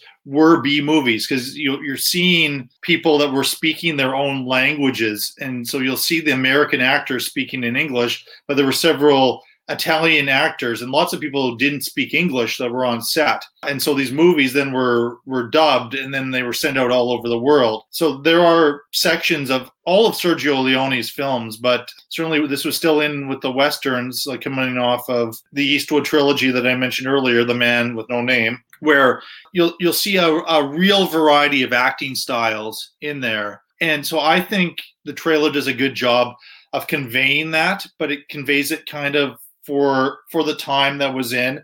And this is kind of the kind of trailer, a bit more professional, a little bit better looking that would appear in in the Grindhouse movie just before Grindhouse or or B features, because in the B, uh, you know, in the B movie world, Sergio Leone was a god. He was he was there were so many copycats of these Italian westerns that came out, many of them not very good. And that actually led into Yeah. some other Italian cinema in the horror genre. That was a similar type of thing where they would take sort of a, a genre which was established in American cinema, but they'd shoot it and have people speaking their own language. And it's it's referred to in the movie Once Upon a, Hol- a Time in Hollywood as this Tower of Babel style of filmmaking. And I so I I, I kind of kind of dug it in some ways how they marketed the movie and what they were doing with it. I think it shows enough to get people excited about the movie, but it doesn't give away the story, you know. And there's there's several things, you know, without getting too too deep into like a review of the film, which I really don't want to do. But one of the things that they don't completely give away is the fact that you know Henry Fonda is the villain in this piece, which was a rare thing for him. Most of the movies, he's a hero or he was the the moral center, but he is he is a hardcore villain in the film. We see it's exciting. He's in it, and and there's just this great ensemble. And they showed the coolest shots of Charles Bronson throughout, you know, and and you Yeah. see Jason Robards, and it, like it's an exciting trailer. You want to see this movie, it made me want to rewatch it. And I just had finished watching it to prepare for an upcoming show. So to me, that's what told me that it was a really, for, for me, subjectively, a really great t- trailer. But it was what kind of what I was looking for, but it's kind of good to get your take on it too, which I understand your points. And maybe I, have I've learned to sort of try to find my way to understanding the like these different subgenres of cinema. And I think it does a good job as far as being a, a spaghetti western, Italian epic western type of a trailer for a Sergio Leone film. So that's why I think I I'm liking this quite a bit more than than, than you did. And that's that's fine if it was yeah it's good. It works for me. Yeah exactly. And, and, and it's especially fine because i'm pretty sure we both really enjoyed the movie. Yeah yeah. I don't want to say too much about it. It, it will be a, a, show that i do in the sometime in the future. So had, had you seen it before? No. I, I don't know why except well it was made in 1968 and i was 12 years old at the time so i wouldn't have been taken to see that movie you know? it would have fit in wealthy drive-in. It, it would the- have. I'm a little disappointed that it never showed but at the same time they were regularly showing high plains drifter and two mules for sister sarah or was it three mules? I've forgotten how many mules sarah had play misty for me and you know a host of others.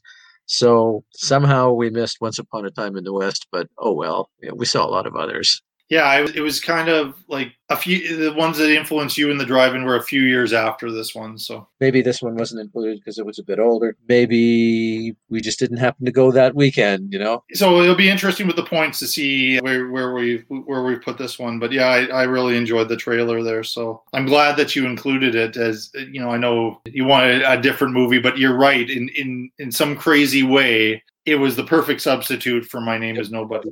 Well, and you know, we did get Henry Fonda in there, didn't we?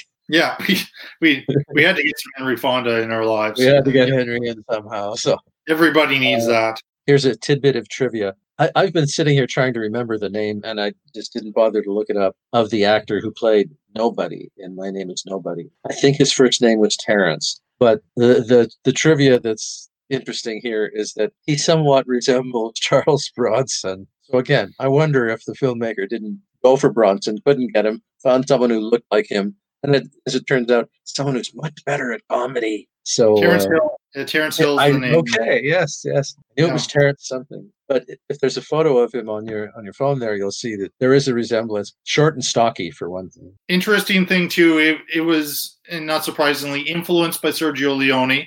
He didn't he didn't direct it or write it, but he had an idea, and it was other it was other Italian filmmakers that made it. So it, and it fits into the spaghetti western category as well. And it yeah. includes trains. Always had to have a fight on a train. One of the most hilarious. Sorry, this is a, a tangent, but in one of the most hilarious scenes to me at the time, you know, the the older teenager watching that movie for the first time at the Sundown Drive-In, probably. There's Terence Hill they're they're in the train engine. Terence Hill is leaning back against the equipment. He's got his feet propped up on a coal pail and he's holding the shovel in one hand and he's got a piece of coal in the other. And Fonda's character is desperately trying to shoot all of the other guys riding toward the train. They're being attacked. And this guy, instead of picking up a gun and helping him, he's keeping score. He's keeping a tally of how many the great hero played by Henry Fonda is managing to shoot. And it's just yeah. ridiculously hilarious from a satirical point of view. It's kind of a perfect scene. So, so I hope you yeah. get film sometime, and you get to see how Charles Bronson could have been damn funny if only he'd been Terence Hill. You know. well, my last choice here is I, I, had to have a Tarantino, and there were two choices here, but I went with Django Unchained, the more famous of the two westerns that he's directed.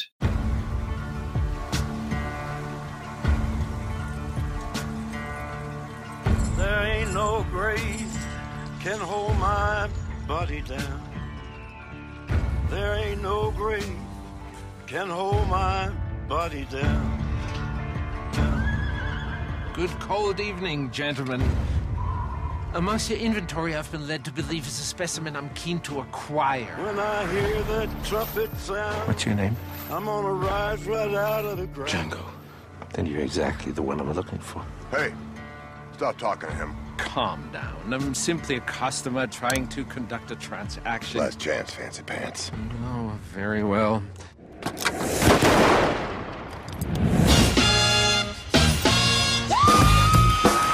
Do you know what a bounty hunter is? You kill people, and they give you a reward. Hmm, they are bigger the reward. I need your help. I'm looking for the Brittle Brothers. However, I don't know what they look like but you do. Don't you? They caught my wife, and they sold her, but I don't know who to. That means we visit every plantation until we find them. Once a final Brittle Brother lies dead in the dust, I agree to give you your freedom. And I'll take you to rescue your wife. Where are we going?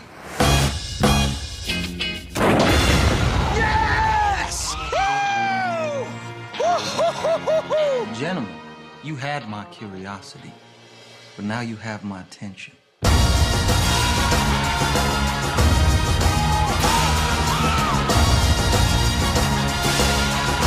How do you like the bounty hunting business?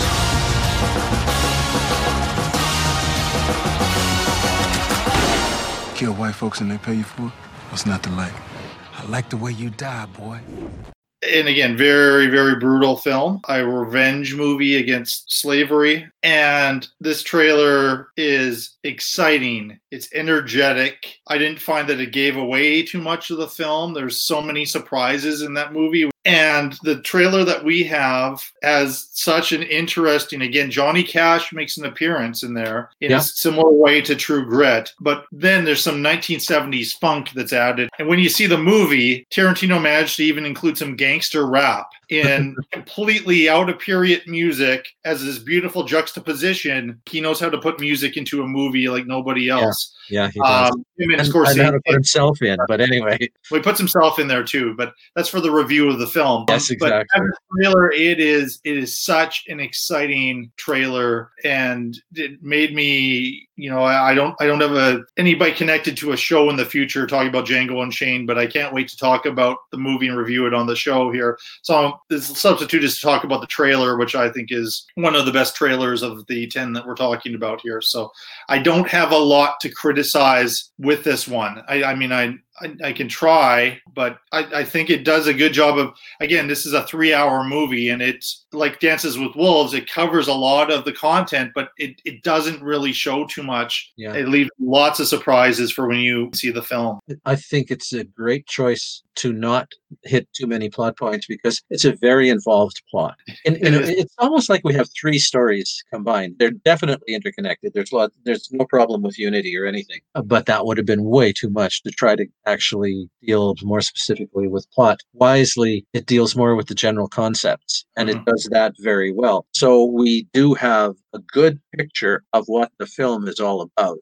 So no surprises. The violence isn't a surprise, but it wouldn't be anyway, because by the time 2012 rolled around, everybody knew Tarantino equals extreme violence. So mm-hmm. that's not a surprise. But to exclude it, It's a slow been build to it, though. Misleading. Sorry, pardon. It's a slow build to the the Oh, violence. yeah, yeah. If if you were to criticize, and by the way, I agree, this is one of the best we've seen, and I've given it pretty high points too. If it's holding anything back a little bit, it's about the more serious thematic side of the mm-hmm. film. So we don't really know quite what to expect when we when we realize that the movie is about racism and it's about hate and it's about the almost inhuman arrogance of the racists. You know, they're not only racists; they're they're so far beyond what would be even a believable level of racism. But that's exactly what the truth was. So to say that the trailer doesn't deal quite as much as it might with the substance of the movie, I'm not sure that's a criticism. Really, I uh,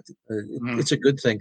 We know that it's going to be about that. It's just obvious from from the points that Well, we've chosen. We also Jamie know, there- yeah, Jamie Foxx. early the images from the beginning of the film where yeah. you know he's being he's being dragged along. I I was going to say the whipping. We don't actually do we see any whipping in the trailer? I don't remember now, but we see, of course, the scars. There, Yeah. There's the suggestion of it, but it, it was so brutally done in the film that I even at, at the time that they could have gone away with showing that much. Yeah, it it kind of leaves you with the the question: Is this a western? And the, so so does the movie. And once you've watched the movie, you realize, eh, maybe sort of, maybe not sort of, but who cares? What's the difference? You so in that sense, it, it reflects the film perfectly. Every Tarantino movie is like that. You could try to label Pulp Fiction as a crime film, but that really doesn't convey everything that goes on in Pulp Fiction. You could Right, call yeah. Kill Bill a kung fu movie, but that doesn't cover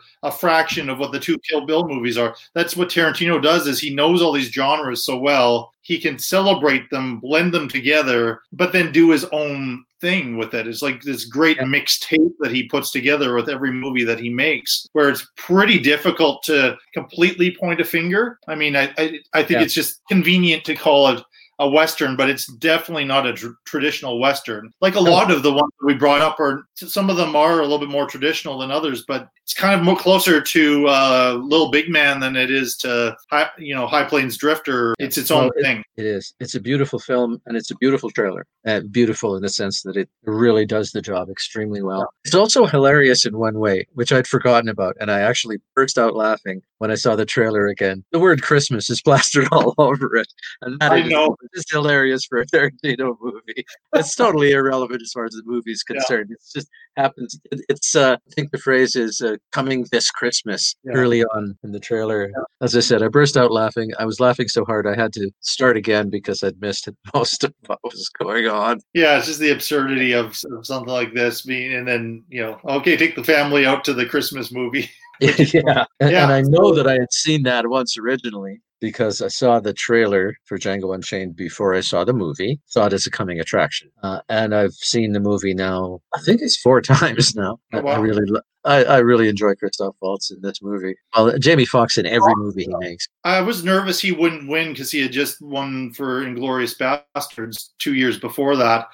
But he somehow topped a near perfect performance in Inglourious Basterds, and this this one was you could argue maybe it was a lead performance. Him and Jimmy Foxx being co-leads in the film, Yeah. but he Yeah. he was injured in the supporting actor. It, it made sense, and I'm I'm really glad he won for both roles because like nobody else that I can think of could have played either of those characters as different as they were, as reprehensible as his Inglourious Basterds character, Nazi character was. We cheer for this bizarre dentist bounty hunter guy, and, and his entrance is like in in lesser hands. I'm getting into reviewing the movie, but anyway, just, Yeah, just and, and now I want to too. But it's, he has one of the great entrances, much like he had a great entrance in Inglourious Basterd. Love the movie and I love the trailer. Anything else you want to say about it? No, but but I would like to remind everyone of the image of that that giant tooth on a spring waving back and forth as the wagon appears out of the darkness in that that very early scene in the movie and in the trailer. Yeah, that's what I was hinting at because I, I was afraid I'd kind of get into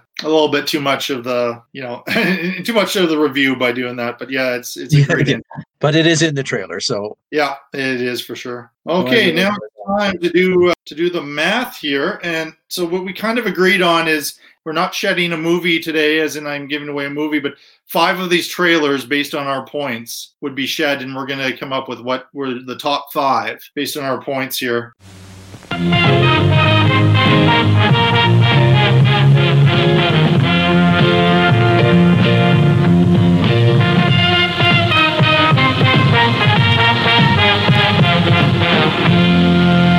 Tom Ratzlaff, thank you for returning yet again to the show. And I know before our, our points, I'm sure you'll be back, and we'll we'll do these shows periodically. I think, and look at a, a variety of different genre. And whenever you want, you can do a traditional show too. So going in the order that uh, reveal we revealed these trailers, how many points did you give the Sisters Brothers I gave that one pretty high marks, 18. and Dances with Wolves, Gave that one 9. Mm, Little Big Man, 8. and Blazing Saddles, I gave Blazing Saddles 10. The Grey Fox, Also 10. Unforgiven, I gave that one a whopping 3. High Plains Drifter. Did you laugh because you thought my 3 points was generous to that trailer? I love the um, whopping. I enjoyed that. I was trying to be fair. I'm sorry, what was the next one? High Plains Drifter, the other Clint Eastwood movie. Yes, I gave that one 9. True Grit. Think that trailer deserved 15. Once Upon a Time in the West. Well, despite a bunch of my criticisms, I still gave it nine points. And Django Unchained. 17. We're close on a couple, quite far apart in other ones. Uh, and there's only one movie where we had the exact point total, so that's kind of interesting. Oh, yeah. But, but so, it's also the usual. so it's, we're, we're in different places here, but that's okay. I think we're going to part as friends, hopefully. So far. Starting off with the Sisters Brothers, I only gave it 10 points. It was very much in the middle for me. I think it's, you know, it's exciting enough, but yeah, it wasn't compared to some of the other ones, it wasn't as interesting to me. I like the Dances with Wolves trailer more than you did. I gave it 12 points, actually. Then Little Big Man, I only gave it five points. Again, I think it's just so misleading at what the movie is actually about Mm-hmm. versus what it's promoting movie stars. I had more of an issue with it, uh, perhaps, than you did, even though it it's not uninteresting. I'll, I'll give it that. I, I only gave eight to Blazing Saddles. Uh, you know, it was a trailer that didn't excite me too much, so it was a little bit below average, but not not bad. But certainly the movie is a lot more interesting than the trailer. Grey Fox, yeah, I, I gave it seven. I mean, I you know, I, I think that the tone is quite different than what the film actually is, but you know, it, it wasn't it wasn't bad, but it just wasn't great for me. As I said, like we we both like ripped apart the trailer of Unforgiven. I, I was kinder to it. I gave it five points. It, it did a decent job of featuring the stars of the film, I guess. Such a, a strange choice for such a great film. High Plains Drifter, as I said, I, I, I kind of like the 70s style, but I actually gave it less points than you did. I gave it eight points. Yeah, I, I, giving away too much of the movie was a little bit more of an issue for me on that one. The only one where we agreed, we each gave 15 points to True Grit. Really, really enjoyed that trailer, and it makes one one mistake. I think it's a big mistake, but uh, again, in comparison to some of the others, I found it a more exciting trailer. We were very much in different places, but I gave Once Upon a Time in the West 15 as a trailer. It, it was one of my three favorites. Enjoyed it quite a bit. Oddly enough, I think you liked the trailer for Django Unchained more than I did. I gave that one 15 as well. My three favorites, even though they were equal number of points, but uh, maybe if I was ranking these, it'd be a little bit different. But I gave them each of those ones 15. and It worked out for for the math that I did. So as it happens, shockingly enough, that would it would definitely be shed from the uh, trailer shelf, uh, the figurative trailer shelf, if you will, with only eight points would be Unforgiven. Unforgiven, the the worst showing. It's weird to say that the worst showing of this list of ten here. Then after that, with thirteen points, Little Big Man would be shed. Then we actually would have a tie with the Grey Fox and High Plains Drifter would be gone. So what that means then is that making the cut of the top five just barely would be Blazing Saddles in fifth place. Fourth place would go to Dances with Wolves, thanks in large part to the 12 points I gave it, I think. Third place would go to Once Upon a Time in the West, I guess also because I gave it 15 points. then the runner up, the second best trailer here, and one that would be keeper for sure, is The Sisters Brothers, the 28 points uh, due to your 18 points that you gave it. And the big winner and the best trailer of the 10 we've talked about would be Django Unchained with 32 points. In battling some of the technical challenges of this episode, I did in fact make a mistake when going through the total number of points. So I just want to correct that right now. Blazing Saddles would have been sixth with 18 points, so it would have been shed from the figurative movie shelf. Fifth would have been Dances with Wolves with 21 points. Fourth, Once Upon a Time in the West with 24 points. Third is The Sisters Brothers with 28 points. Second would be True Grit with 30 points. That's the movie I forgot to mention. And Django Unchained with 32 points was the highest points for any of the trailers. I'm sorry about this mistake. And that's where we land on this uh, interesting exercise here. And so hopefully you enjoyed uh, doing this, Tom. Oh yes, I did. It, it's it's also kind of fun not to feel what's the word I'm looking for. I don't know what the word is I'm looking for.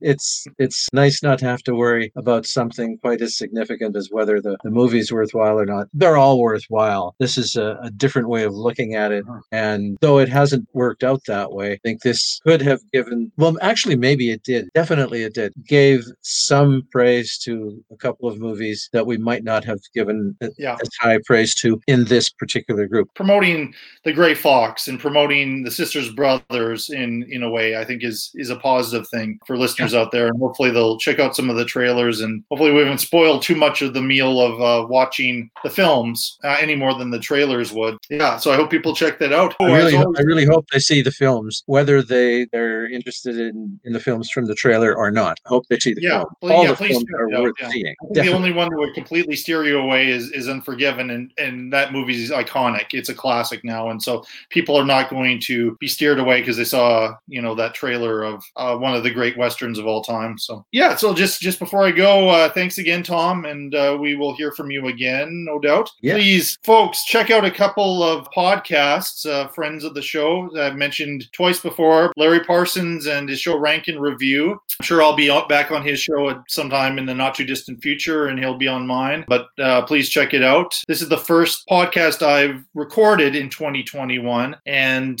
and so depending on when it comes out, it might be a few months old. But I was recently did a uh, a show on movies about cults and some really scary movies that uh, Larry and I talked about. So if you want to listen to something, check out that show. Also, Kurt Fitzpatrick's A Lifetime of Hallmark. I still haven't been able to appear on that show because the various circumstances, just not having access to some of the current Lifetime movies that they have in in, uh, in the U.S. But please check out that show. They they go deep into their somewhat mocking criticism of these movies, and and uh, it, it's a fun podcast listen to. So check check that one out there. And as always, please, folks, be kind to each other, be safe. Still dealing with a lot of post holiday COVID stuff here, and uh, the vaccine's coming, and I think that's a good thing. And please keep supporting artists and local artists, and keep in whatever way you can keep uh, supporting and going to the movies.